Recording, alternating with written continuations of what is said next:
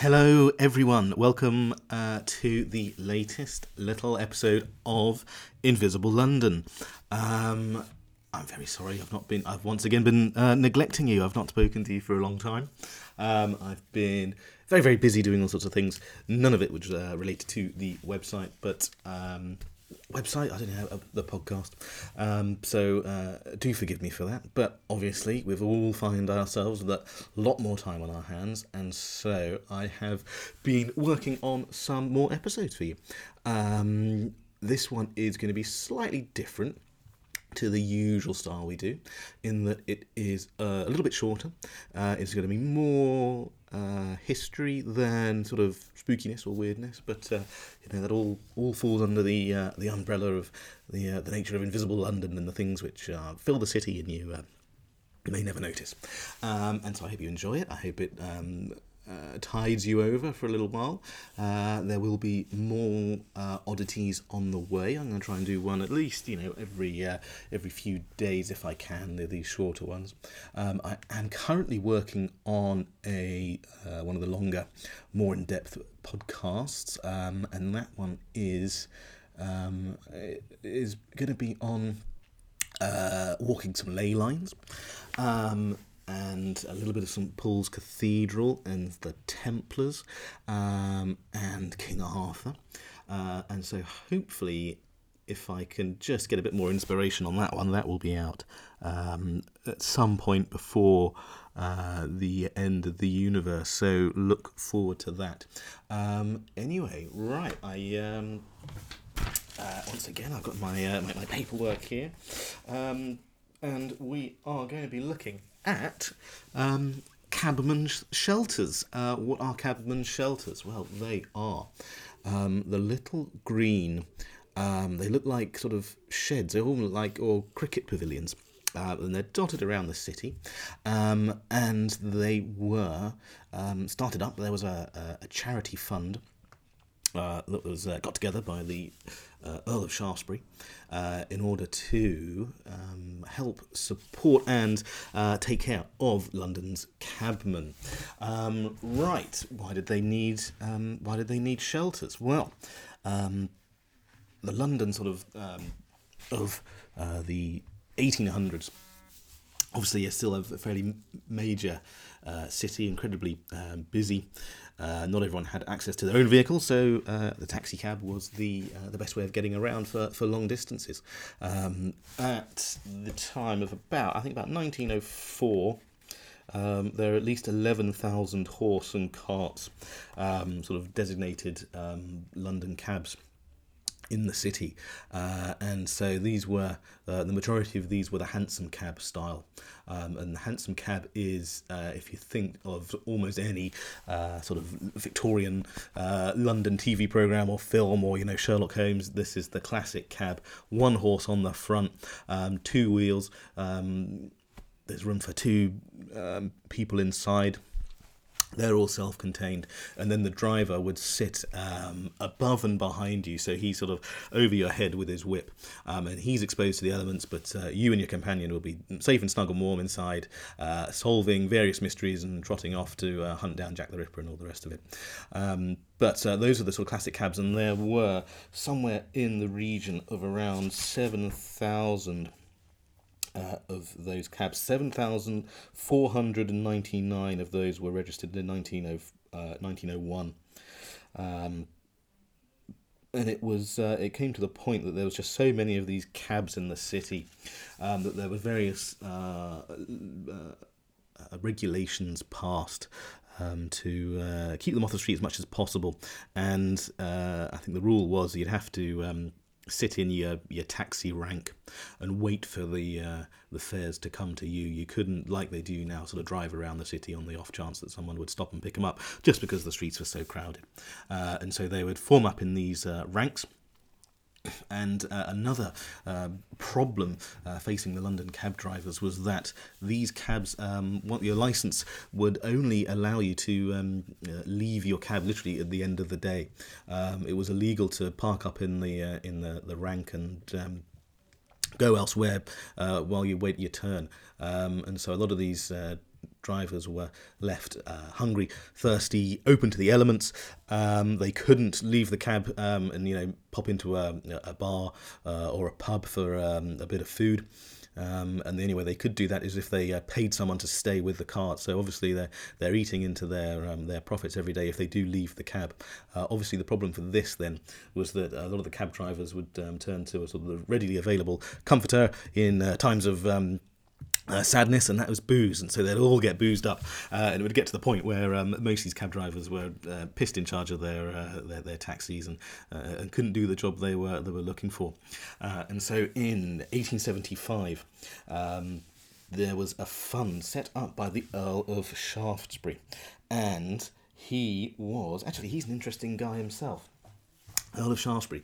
Um, he is the guy with which Shaftesbury Avenue is named after.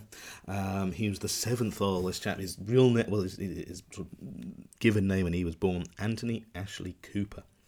Um, he was born, I think, about 1801. I haven't got that here, but he lived until about 1880, so he was a pretty old man.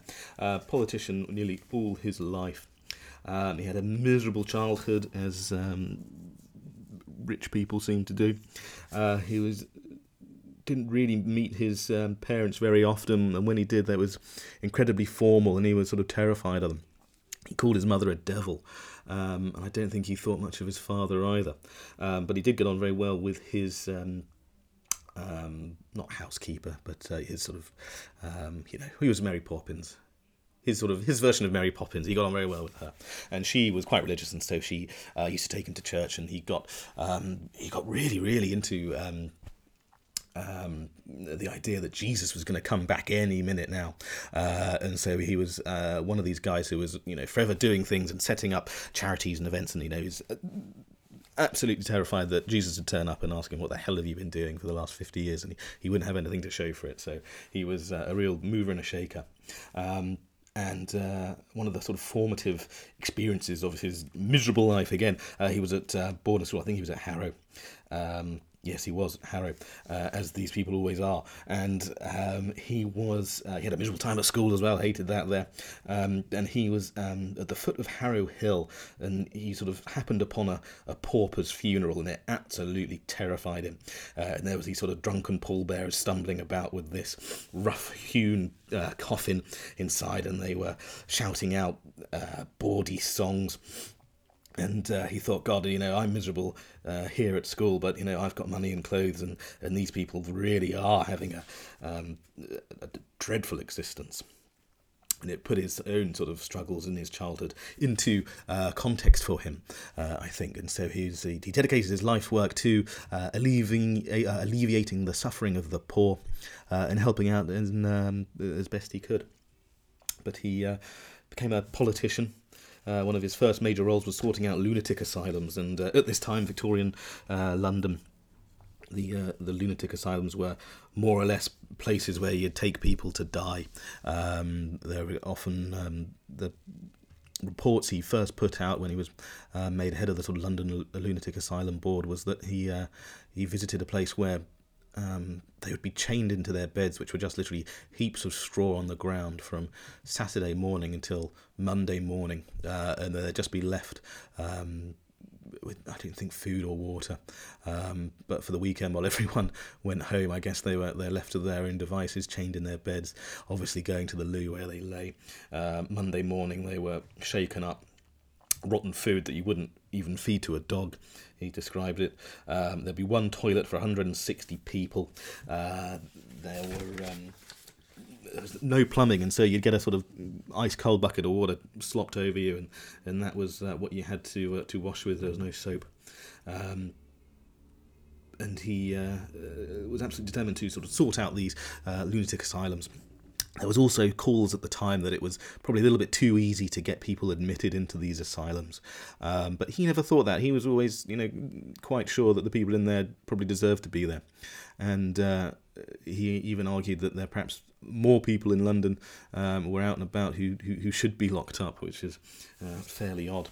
Um, I mean, these uh, these he was almost pushing for you know better conditions, but also slightly more people being incarcerated.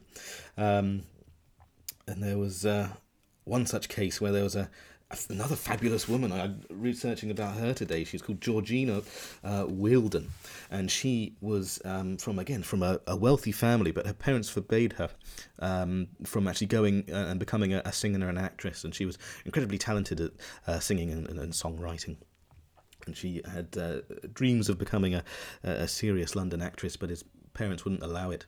Um, so she, when she was a girl, she runs off to marry a um, I think a captain in the uh, the British Army and the cavalry, which is a disastrous idea because he was no better than her parents, and uh, um, she uh, where are we? What's his name? I don't think I wrote it down.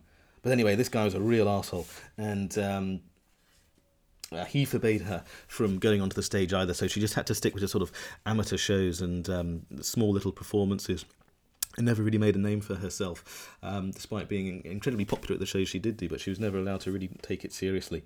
Um, this husband was a yeah, he was an asshole. He um, he pulled out a pistol and threatened to shoot her when she was pregnant, which brought on a uh, a miscarriage. Um, and then after that, he almost completely lost interest in her, and he uh, he ran off with a a nineteen year old girl after that. Yeah, so he was a he was a fool. Um, but he was desperately trying to um, uh, in their marriage, and so he, he the uh, this cavalry officer, he comes up with the idea that um, Georgina Weldon was um, sort of dabbling in spiritualism and, and witchcraft, and that um, he tried to get her put into a lunatic asylum because she believed her pug dog uh, had a soul, and that her dead mother's spirit has possessed her pet rabbit. Um, and so Georgina Weldon was um, forced, I think, briefly into a lunatic asylum, um, but she was uh, she was released, and after this, she tries to sue. Um, the Earl of Shaftesbury, who's in charge of these things, saying it's just too easy for um, cruel husbands to, to dominate their wives and have them sent off she becomes a bit of a folk hero herself, um, often sort of sticking up for the uh, the poor. Um, she set up an even she set up an orphanage teaching children how to sing. Actually, yeah, so she's, yeah, she's fascinating. Um, uh, Georgina Weldon, and actually, bizarrely, um, she was buried in um, the church, which was just a short walk down the road from where my uh, my dear great aunt Ida used to live in Mayfield. So that was quite fun. Um, obviously, you know, you don't know Auntie Ida, but yeah, she was a, a lovely old lady. Um, so there we are. Yes, indeed. Anyway, the Earl of Shaftesbury. How did I get onto her? Yeah, well, she tried to see the Earl of Shaftesbury. Uh, it didn't work, unfortunately. But um, he was an absolute. Um, uh, he couldn't be stopped, sort of helping out the uh, the poor and the afflicted, and um, some of the uh, major acts that he sort of pushed through Parliament was the um, the Ten Hour Act, which would prevent children under thirteen working more than ten hours a day. Um, which me, at the age of thirty three, um, I still haven't worked a, a ten hour day in my life. I wouldn't have thought. But no, it's pretty extraordinary that that's what kids were being asked to do back then, to, to only do 10 hours a day. It's crazy. Um, but I think even then he, he struggled to get that through, but he, he, he did it eventually. Um, he introduced an act to prevent women and children working down mines. Uh, he also called for a, a stop to um, child chimney sweeps. He set up a fund to. Uh, um, to, to to wipe that out, which he was um, yeah managed to do, um, and he was a very strong Anglican. Yeah, again his his sort of childminder when he was little brought him up very religious, and um, he was determined that um, yeah Jesus was going to be coming back any minute, and uh, to this point, perhaps rather bizarrely um, about him, this is about the one weird thing I found that he was sort of very. Um, he was so determined that Jesus was coming back that he thought the way of speeding it up would be to convert Jews to be Christians, um, which he was rather zealous about. So he was he was really into that. He thought that was like one of the, the signs that um, it was uh, yeah coming. The second coming was on its way if he could get everyone to be a Christian. Um, needless to say, he was also a Freemason, but uh, I think most people were back then uh, if you had a bit of money. Um, but again, yeah, you'll you'll definitely know um, uh, the Earl of Shaftesbury much better as a the uh, the namesake for Shaftesbury Avenue, but also from the uh, the Shaftesbury Memorial Fountain, which is dedicated to his memory. Um, you may not know it by that name because uh, it's probably better known as Eros in in Piccadilly Circus, um, and that's a fun little statue there as well. It's the first public statue made out of aluminium. Um, it's not Eros. I think we've mentioned that before. It's one of these facts that everyone seems to know actually that Eros isn't Eros. It's actually his his brother in Greek mythology is uh, Anteros, which was. Um, uh, Eros was the sort of almost trickster, uh, love, erotic love god, um, and you know he'd shoot you with his arrows, and it, you you may not fall for the perhaps the, the best person for you. But Anteros, with his slightly more um, kind uh, brother, who was uh, hit you with, um, it was described as, as brotherly love. It was um, sort of Christian love. It was a, uh, a more deeper, a more thoughtful uh, love. But um, I think perhaps because it was popped up in Piccadilly Circus, which is the you know, heart of Theatreland and so near Soho, where um, perhaps Eros was a slightly more um, familiar face to people, that uh, yeah, it became known as Eros, which I'm sure would have wound up um, the other Shaftesbury um, an awful lot. also, Eros in the 19 oh gosh, I can't think when it was. I think it was before the First World War. But they moved the statue. It was slap bang in the middle, and they were building the underground tube stations there. So they um, they had to move him from um, the middle of the road to the position where he's in now. Uh, and at that point, they also changed the direction he's facing. Um, he used to be um, firing uh, sort of northwards um, pointing up Shaftesbury Avenue, obviously a the statue which bears the name of the uh, um, the Earl himself, but also there's a bit of a pun there in that the shaft of the arrow would be buried in Shaftesbury, and I'm sure that was lots of fun for people back then. Um, but nowadays, yeah, they um, when they moved uh, the statue, they, they, they spun him round uh, 180 degrees, and again, the idea now is that he's shooting his arrow down towards Parliament, where hopefully that um, the spirit of Christian charity is going to be helping out everyone uh, down there. Um, so he was the Earl of Shaftesbury. Uh, who came up with all these wonderful things to help out uh, the poor and the afflicted. And so uh, there was a friend of his, um, again, another military officer, I can't remember his name, um, but he'd gone out one night trying to find a, a taxi cab. And it was hail and snow and you know terrible weather. And all the, the, the cab drivers had thought screw this for a game of soldiers and they'd all gone to the pub rather than having to be sat on their um, on the top of their cabs exposed to the, the, the nasty weather, and they're all now too drunk to actually um, ply their trade. And so uh, I think um, uh, the Earl of Shaftesbury and this military officer guy they they formed the um, the Cabman Shelter Fund. Um, and so the idea was these little wooden huts would be uh, provided. There's a charity, so there'd be monthly subscriptions, and uh, to set them up, and all major taxi ranks within six miles of uh, Charing Cross, which is a sort of traditional home for. Um, the uh, the hansom cab trade uh, would be provided with one of these huts. I think at their peak there were sixty one out there. Um, nowadays uh, there's about 13 uh, which are still uh, visible and actually still in use. Um, you can spot them because they're um, yeah they look like little cricket pavilions, uh, often with a little hatch on one end.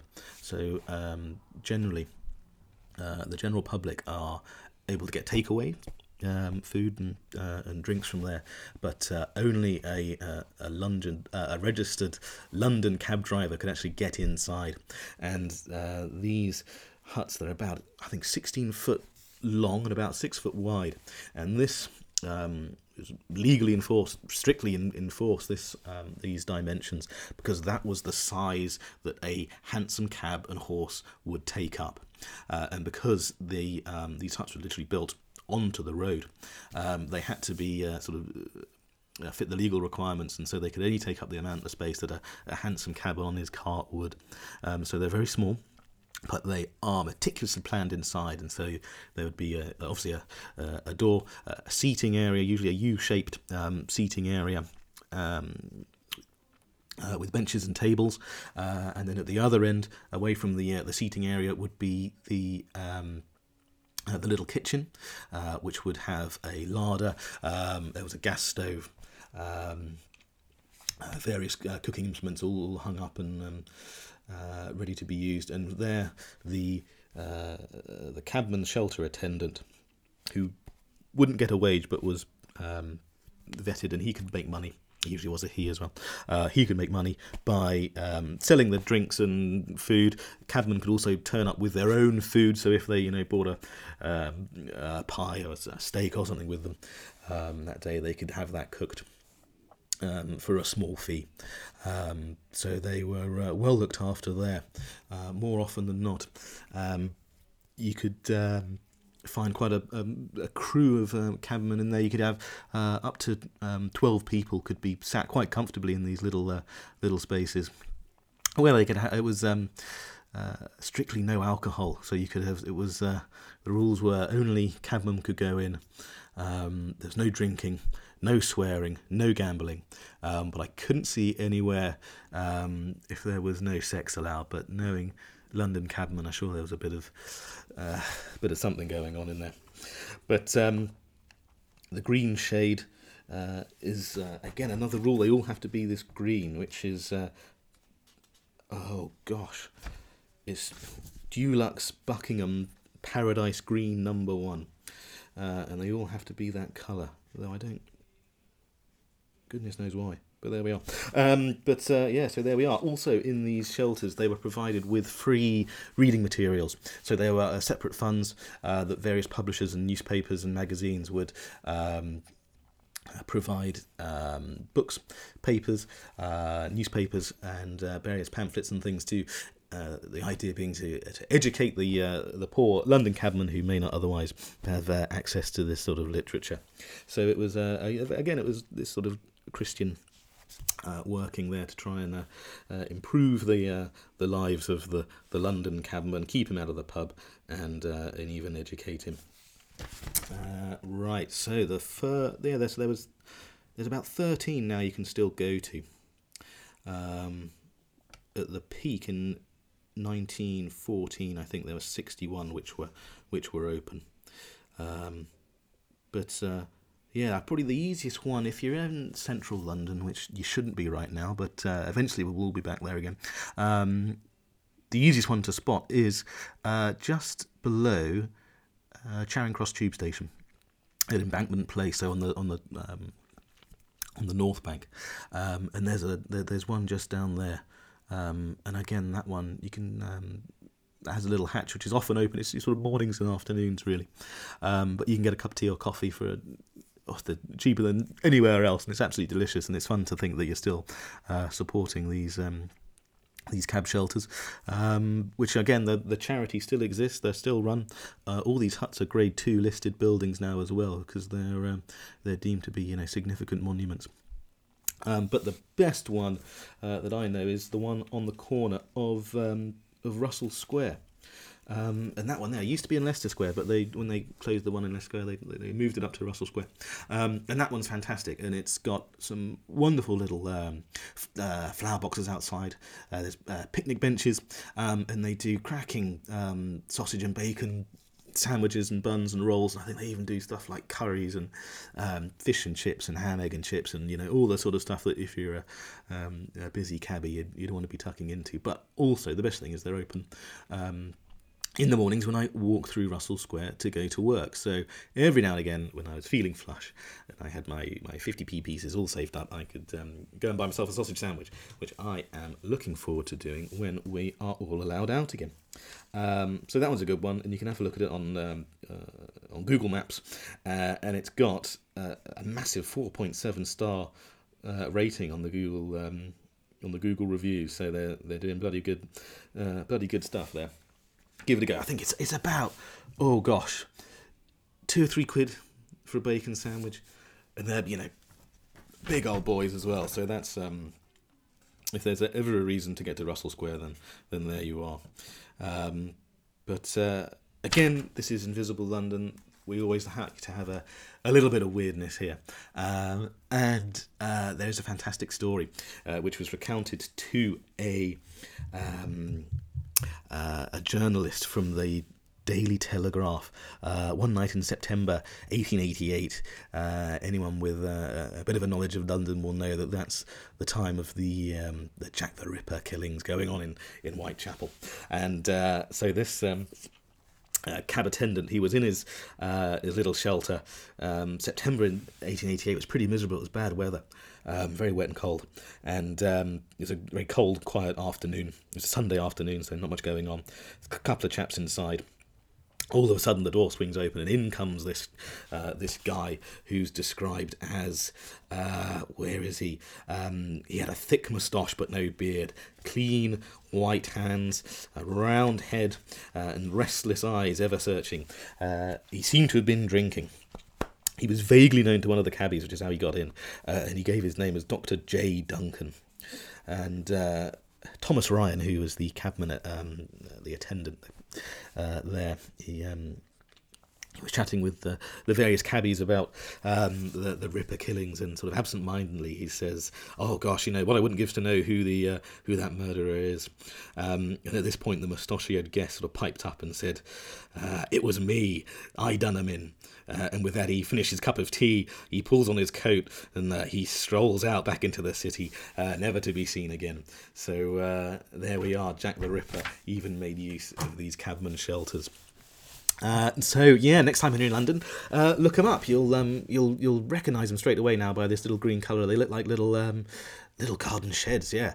Uh, and I was I remember walking past them thinking, that's an odd little thing. I don't know what, what that is.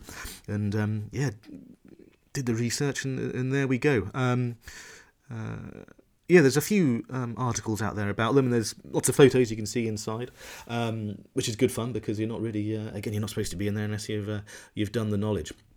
But um, yeah, the next time you're in London, or if you you live in London and you're allowed your, your half hour of exercise and you're near any one of these things, go and have a look. Um, and uh, remember to uh, drop in when this is uh, um, all blown over and uh, have yourself a, a, cup of tea from one of these great London institutions. Uh, right, so that is it. Just a short one. Um, what I have been doing, I've been yeah, so dipping in and out of research for this ley line ones. I've found it. It's it. I'm just trying hard to you know finding that that hook. Um, to sort of tell the story properly. I it's evaded me at the minute, so I've I put that on the back burner. and I thought I'd do this London cab one just because it's a nice quick thing, um, and it sort of gets my uh, flex my, my podcasting muscles again because uh, it's been such a long time since the last time I've done it. Um, other than that, uh, the next one I think I'll do is going to be on Soho Square because that's quite another uh, interesting little place with some uh, with some fun weirdness going on there. Um, but other than that, uh, please have a lovely day or afternoon or evening, uh, wherever you are. Um, it's I'm looking at the uh, uh, statistics for the podcast. Um, obviously, we're a fairly small fry at the minute, and so I've I got very excited about three weeks ago because I had my uh, over a thousand individual downloads now, so that's good news. Uh, so thank you to all thousand of you who have listened.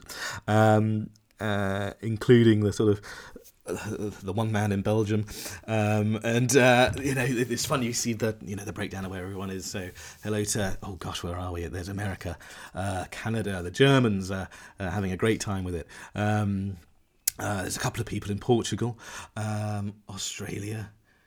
I don't think there's anyone from New Zealand yet, but uh, I think even in Iraq I had a listener. So thank you very much.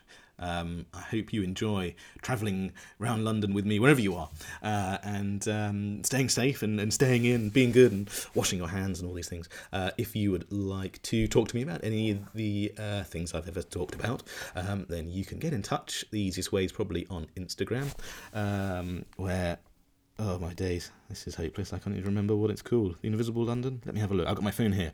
Let me grab it out. Um, what am I called on Instagram? Oh my goodness me this is the time it takes to not load up. But uh, uh, uh, uh I am the Invisible London. Um, so there's lots of little uh, interesting bits and pieces I've seen, uh, statues and weird stickers, and like London graffiti. I find absolutely fascinating. Um, and there's been some great stuff around recently. Clones are real. I don't know what that one is. Because I can't. Usually, you can find you know it's a it's a gang or a uh, I don't know a hip hop artist or something. But clones are real. I think is just a really cool thing to be saying.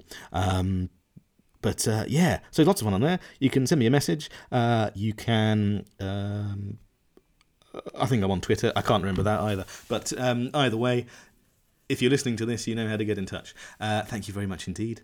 Have a good afternoon and I will speak to you hopefully within the next uh, couple of days. Cheerio.